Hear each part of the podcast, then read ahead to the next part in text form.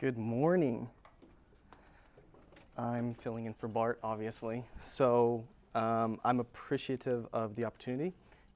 So Bart has actually allowed me to continue, continue his series in First Thessalonians. So I'm going to start in chapter 5. That's where we're at today. Um, I'm going to be going over through verses 1 through 11. Um, but first, I'm going to do a little bit of summary from last week, just chapter 4. In chapter 4, Paul has made it clear that the Thessalonians are followers of Jesus. He explains that they did not fall into persecution. He explains that they did not give in to the tempter. Then, in the second half of the chapter, Paul instructs them on how to live as followers of Jesus. And then at the end of the chapter, it says, when, when Christ returns, we will be together with him. Then he says to comfort one another with these words. This leads right into chapter 5, where Paul discusses the day of the Lord in a bit more detail. So, Bart said he's not going to have um, any charts and graphs. I'm going to have charts and graphs today. I'm just kidding. uh, so, he speaks to the believers standing with God and the unbelievers standing with God. So, we'll, we'll get into that in more, de- more detail. He ends by telling Christians to encourage one another just as he did in chapter 4. All right, so let's jump right into the passage. Um, again, we're in chapter 5, and then we're going to go over 1 through 11. I'll read it. Now, as to the times and the epochs, brethren, you have no need of anything to be written to you. For you yourselves know full well that the day of the Lord will come just like a thief in the night. While they are saying, Peace and safety, then destruction will come upon them suddenly, like labor pains upon a woman with child, and they will not escape. But you, brethren, are not in darkness, that the day would overtake you like a thief. For you are all sons of light and sons of day. We are not of night nor of darkness. So then, let, so then let us not sleep as others do, but let us be alert and sober. For those who sleep do their sleeping at night, and those who get drunk get drunk at night. But since we are of the day, let us be sober, having put on the breastplate of faith and love, and as a helmet, the hope of salvation. For God has not destined us for wrath, but for obtaining salvation through our Lord Jesus Christ, who died for us, so that whether we are awake or asleep, we will be together with him. Therefore, encourage one another and build one another up, just as you also are doing. All right, let's jump right into the passage. Let's go back to verse 1. Now, as to the times and the epochs, you have no need of anything to be written to you. The Greek word used to describe this time that Jesus is coming is called kairos. Now, as to the times, times means as time passes, and then epochs means a point or a special season in time.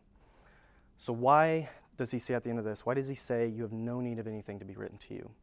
To better explain this, I'm going to jump over to Acts chapter 1, uh, verses 6 and 8, um, here, Jesus is speaking to the disciples. It says in verse 6 So when they had come together, they were asking him, saying, Lord, is it at this time you are restoring the kingdom to Israel? He said to them, So Jesus responded, It is not for you to know the times or epochs. So, use, so Jesus here, he's using the same terminology, he's using times and epochs, which the Father has fixed by his own authority. But you will receive power when the Holy Spirit has come upon you, and you shall be my witness both in Jerusalem and in all Judea and Samaria, and even to the remotest part of the earth. So, how do we think about this? In chapter 4, he discussed the second coming, and here in chapter 5, he's answering the question of when. So, with that in mind, let's go back to verse 1. You have no need of anything to be written to you, just as Jesus said in this verse in, in Acts. It is not for you to know. So he's basically saying, as to the times and the epochs, you don't need to worry about it. Don't try and calculate when. Basically, leave the times and the epochs to Jesus. All right. So this is similar to what Bart expressed in, in last week's sermon. If you are doing what a good servant of Christ is should be doing when the second coming is here, you won't be ashamed do the work of the Great Commission, just like it said at the, the end of this passage in Acts. All right, let's keep reading. We'll keep going here. Verse 2 For you yourselves know full well that the day of the Lord will come just like a thief in the night. So he says, You yourselves know full well. What does that mean? Paul, most likely, you know, is the one who taught them all of these things. So he's just confident that they remember. Leads us to the day of the Lord. So obviously, he's talking about the second coming of Jesus. The point, the point is here Jesus is coming back, plain and simple. Um, two general kind of takeaways from this um, about the second coming. One, the saints will be gathered together with him.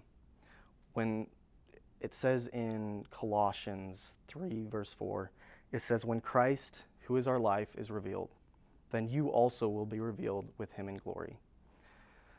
So the second point is God will punish the evil in this world. In 2 Thessalonians chapter 1, it says, dealing retribution to those who do not know God and to those who do not obey the gospel of our Lord Jesus Christ. So let's, let's read verse 2 again. For you yourselves know full well that the day of the Lord will come just like a thief in the night. So, just like a thief in the night, what does that mean? The word thief here is used to describe the second coming many times in Scripture. In the book of John, it uses thief, and Peter, it uses thief, and then, of course, Paul uses it here. And then also again in Matthew, uh, Jesus, Jesus uses the word. So I'm going to read a bit in Matthew. It's kind of a longer passage, um, but it perfectly aligns up with what we're talking about here in this passage. In one of, it's, it's one of Jesus' parables. He, he speaks to the second coming. This passage, um, well, I'll just jump right into it. Verse 36 of chapter 24 in Matthew. But of that day and hour no one knows, not even the angels of heaven nor the Son, but the Father alone. For the coming of the Son of Man will be just like the days of Noah. For as in those days before the flood they were eating and drinking, marrying and giving in marriage, until that day Noah entered the ark. And they did not understand until the flood came and took them all away. So will be the second coming of the Son of Man. Then there will be two men in the field. One will be taken, one will be left. Two women will be grinding at the mill, one will be taken, and one will be left. Therefore, be on alert. So he uses that word alert. We'll see that in a few in a few verses. For you do not know which day the Lord is coming, but be sure of this that if the head of the house had known at what time of the night the thief, here he uses thief, was coming, he would have been on alert and would not have allowed his house to be broken into. For this reason, you also must be ready, for the Son of Man is coming at an hour when you do not think he will. So, summarize quickly. So the people were living the normal life, just like it says in this passage.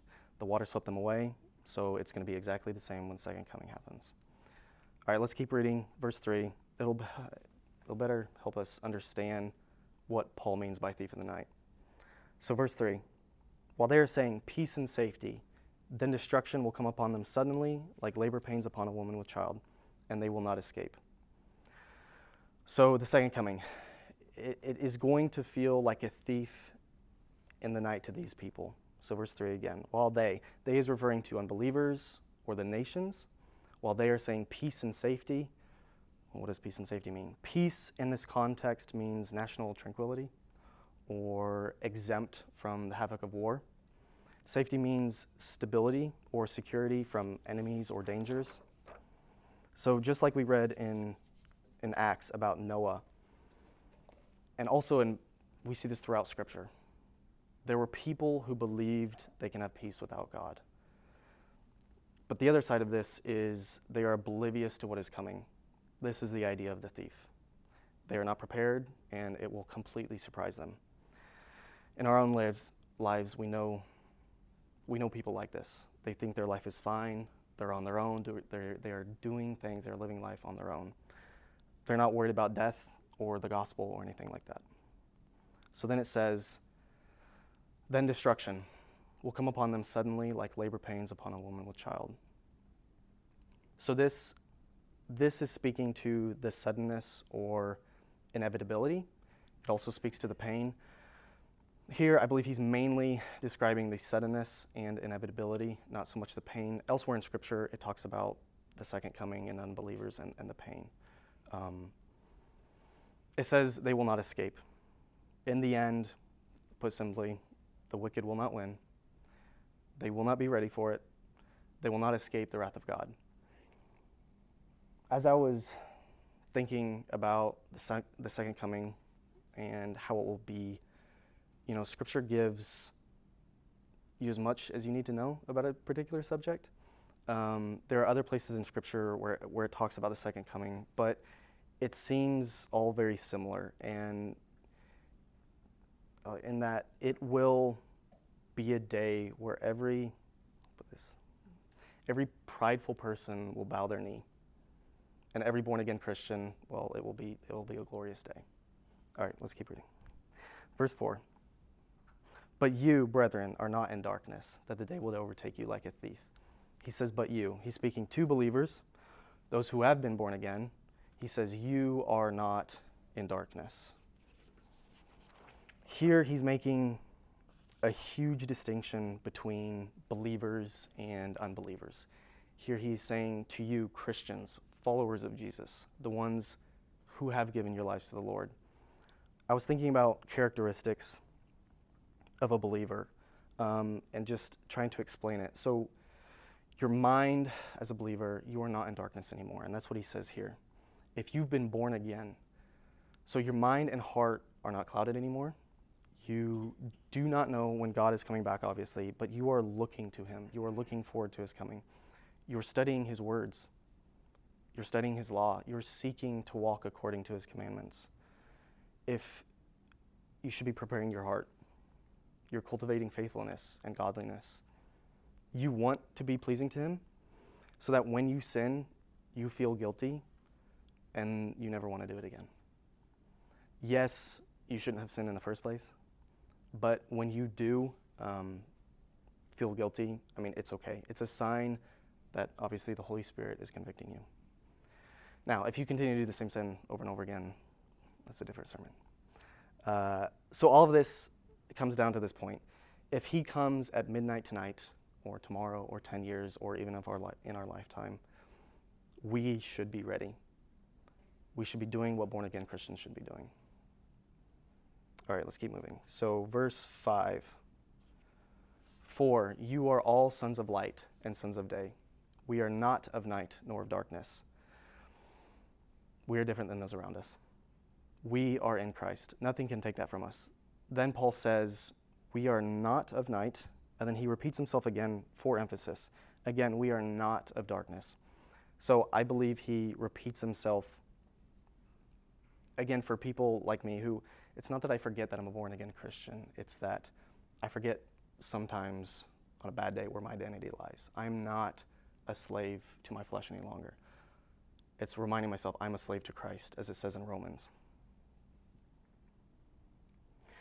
So he says, You are all sons of light and sons of day. If you are in Christ, you are a son of light. It doesn't matter how long you've been in the faith, it doesn't matter the maturity you've gained. If you are in Christ, you are a son of light. So keep in mind, I'm not, I'm not saying as soon as Christ saves you, you are this perfect person, that you won't sin any longer. It's just you begin the process of, of sanctification. You start replacing those lies you have in your mind and heart with truth of Scripture. This was talked about in, in chapter 4. I've heard Christians say this um, well, I'm a born again Christian, but my personality is going to stay with me a little bit. I, I, won't, I won't completely change. Typically, and it's, it's in a negative context. context. Um, it's as if they were saying, Yes, I'm born again, but that little bit of part of me, my personality, or what I got from my parents, this idea, it's as if they were saying it's never going to leave. And I just want to ask do you, do you not understand what it means to be born again? Um, he, says, he says it so explicitly here that we are not of the darkness anymore. You are born again. You're not in the same body. You are now of the light. So, thinking about this one, um, when I realize now that I'm in the light, that I am a new creation, it makes me better able to live the Christian life. I can obey Him, I can walk in His favor, I can walk in His power. Christ has put me in so many situations where it's just been fruitful. When Christ took control of my life and gave me convictions that I never felt before, I was, I was never the same. I'm a different person because of what he's done to me personally. So when he did that in my life, I ran with those convictions, praise God. Um, but what I soon realized that even though those convictions were there, I still had to be obedient. So I had these strong convictions, but they can easily fade quickly. So I had to work hard to continually believe that I'm in the light. I am a new creation because of Christ. All right, let's keep moving. Go on to verse 6. Um, it actually leads right into verse 6. So then, let us not sleep as others do, but let us be sober. He says, Don't sleep as others do. What does that mean? In the Greek, it means to yield to sloth and sin. Another way to look at this is to be indifferent to your salvation. To be asleep is to not be worried about spiritual things. We still have to be on guard to spiritual apathy. Um, we can fall into spiritual laziness so easily. It's easy to fall into what the world is doing. So he says, let us be on alert. Let us be, let's be, let us be alert and sober. So this put simply means to live a Christ like life. So I want us to notice something important here. In, in verse 5, Paul's saying who we are in Christ, who our identity is in Christ. And then in verse 6, he's telling us to live differently. It's crucial for us for the next step. We must first understand what Scripture says about us before we start living differently. Paul was saying we are sons of day in verse 5, and now he is saying to be different, to be Christ like. In 1 Corinthians uh, 16, verse 13, Paul uses the same word alert. He says, Be on the alert, stand firm in the faith, act like men, be strong. In 1237, it says, Blessed are those slaves whom the master will find on the alert. He uses that word alert when he comes. Truly I say to you that he will gird himself to serve and have them recline at the table and will come up and wait on them. So the word sober in these contexts means to be awake, to be thoughtful, to be self controlled. Here, Paul is going back to what he said in, in previous chapters. So in First Thessalonians, yeah, in chapter 4, 1 through 8, again, Bart talked about this, but it is saying that we do not live by our lusts and passions. We do not do whatever we want. We are self-controlled. In 1 Peter 1:13 it says, "Therefore, prepare your minds for action. Keep sober in spirit. Fix your hope completely on the grace to be brought to you at the revelation of Jesus Christ." All right, let's keep going. Verse 7. For those who sleep do their sleeping at night, and those who get drunk get drunk at night. So here he's just emphasizing again that these people are in darkness and we are not in darkness. Keep reading verse 8. But since we are of the day, let us be sober, having put on the breastplate, breastplate of faith and love, and as a helmet of hope and salvation. So put on a breastplate of faith and love, and as a helmet, the hope of salvation. Paul here is referencing chapter 1, where he says, We give thanks to God always for you, making mention of you in our prayers, constantly bearing in mind your work of faith and labor of love and steadfastness of hope in our Lord Jesus Christ, in the presence of our God and Father. So, in order to be self controlled, we have to act like we are preparing for battle. And that's why he uses these examples. A mentor of mine, he used to say this, this often, that we must think of every day as a battle we must not take sin and temptation lightly. We must put on the armor. We are being attacked from every angle. The only way to put on this armor and ensure we have self control is to be in the Word of God every day, every morning, preparing our hearts for the day. The breastplate and helmet are defensive, just saying, and and that means we are under attack from our culture, from sin, from temptation, from laziness. We have to stand firm. All right, let's keep going. Verse 9 and 10. I'm going to read both of those. For God has not destined us for wrath, but for obtaining salvation through our Lord Jesus Christ, who died for us, so that whether we are awake or asleep, we will be together with him. So he says, For God has not destined us for wrath. Those who are not born again Christians will receive God's wrath and justice. God is just in his punishment. We see this throughout Scripture. A couple of verses to go over this gives us a little context to this word, I, wrath. I thought that was interesting. He just kind of threw that word in there. Um, and how he will have his justice. So, a couple verses. In Romans, it says in verse 22 of chapter 9, What if God, although willing to demonstrate his wrath and to make his power known, endured with much patience vessels of wrath prepared for destruction? And then also in Romans chapter 2, verse 5, But because of your stubbornness and unrepentant heart, you are storing up wrath for yourself in the day of wrath and revelation of the righteous judgment of God. Okay, verse 9 again. For God has not destined us for wrath, but for obtaining, obtaining salvation through our Lord Jesus Christ, who died for us, so that whether we are awake or asleep, we will live together with him. As I was thinking about this, this is the gospel. This, this is why I love when Bart told me mention verses 1 through 11. I read through it and I'm like, oh my goodness, it's, it's the gospel. If it tells you who you are and then tells you what to do, then here it reminds us exactly of why we are able to do any of this, and it's because of Jesus' sacrifice on the cross. Don't ever let the gospel get old. Um, this is the good news God's wrath to unbelievers is equal to his gift to believers. The, the Bible is very clear on this that God's wrath is just, it, it is just, and he will punish those who are not in the light. But for those who are in Christ, our hope is in him. What he has done on the cross is the hope we have because of what he's promised to us. In, in Romans chapter 8, it says, There is therefore now no condemnation for those who are in Christ Jesus.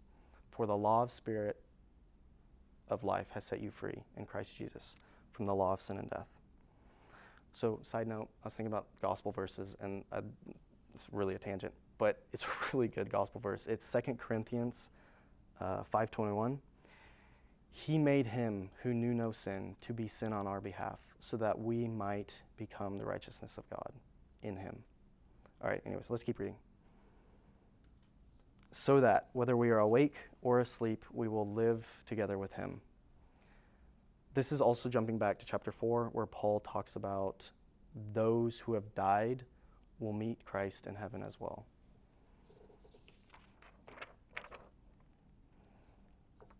All right, let's keep going here. Verse 11 Therefore, encourage one another and build one another up, just as you also are doing. Paul uses this word encourage again. Bart went into great detail um, explaining encourage. Um, but just as a reminder, the Greek is parakaleo, para meaning beside, near, with, alongside, and then kaleo meaning to call or summon. And Paul's, he's not being a hypocrite here. He has done this with Timothy, and he's just calling the church to do the same thing. He's saying, do not be a stagnant Christian.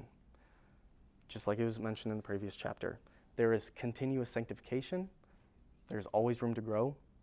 And a part of this growth, which I'm still learning about, is being a part of a church, being a part of a group of believers we cannot do this on our own. We were never made to do this on our own. Um, we all need encouragement. And, and this is something I fall into. Don't go on thinking that, well, I'm less than perfect, so I can't encourage somebody else. I, I may sin, I have this thing that's going on. How can I go up to somebody and encourage them? Stop that. Get rid of that thought. We are commanded to spur one another on we're commanded to encourage one another. Just like it says in chapter 4 encourage, comfort, help one another, build one another up, strengthen each other's faith. Okay, so that's the 11 verses. We went through a lot. I'm going to go over my four big takeaways. So, number one,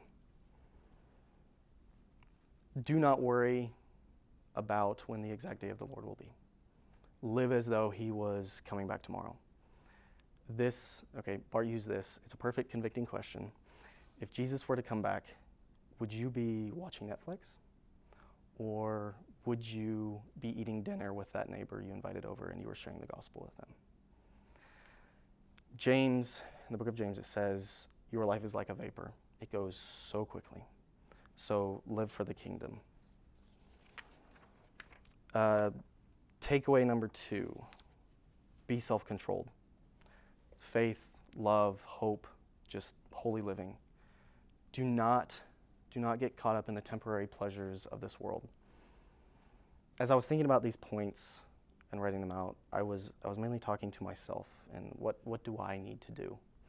I need to be self controlled as a man. I, I think of, try to think of every day as a battle. Put on the armor, fight the good fight, run the race.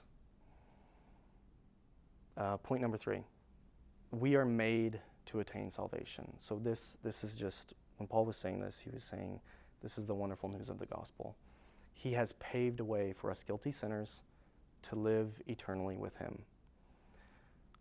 The day of the Lord will be horrific for unbelievers, but it will be a glorious day for us born again Christians. Point number four encourage others to live for Christ. This has, as I was thinking about this, has convicted me greatly. Because as I was thinking about it, do, I cannot waste my time with small talk or meaningless discussions. I should be pushing one another, I should be motivating one another, talking about eternal things with my believers, my fellow believers. Remind Christians that they are not in darkness, that they are in the light, that they do not identify with their flesh any longer. R- remind them of what Christ has done for them. So, as we go about our week, may we look forward to our King's return. Let's be busy doing good work for our King. Be sober minded. Put on the armor of God. And lastly, as Paul says throughout 1 Thessalonians, encourage one another to do the same. All right, let's pray. Lord, I thank you for this opportunity to share your word. I pray that the church would take your word and just run with it throughout their lives. I ask that we as believers would go about this week as seeking to do your will. I pray that we would look less like the world each day, that we would love each other more um, that we would love you more and more, um, that we would look forward to your return. I pray that we put on the armor of God, that we go out into your kingdom to do your work, and that we would encourage one another to do the same. And I pray this in your wonderful name. Amen.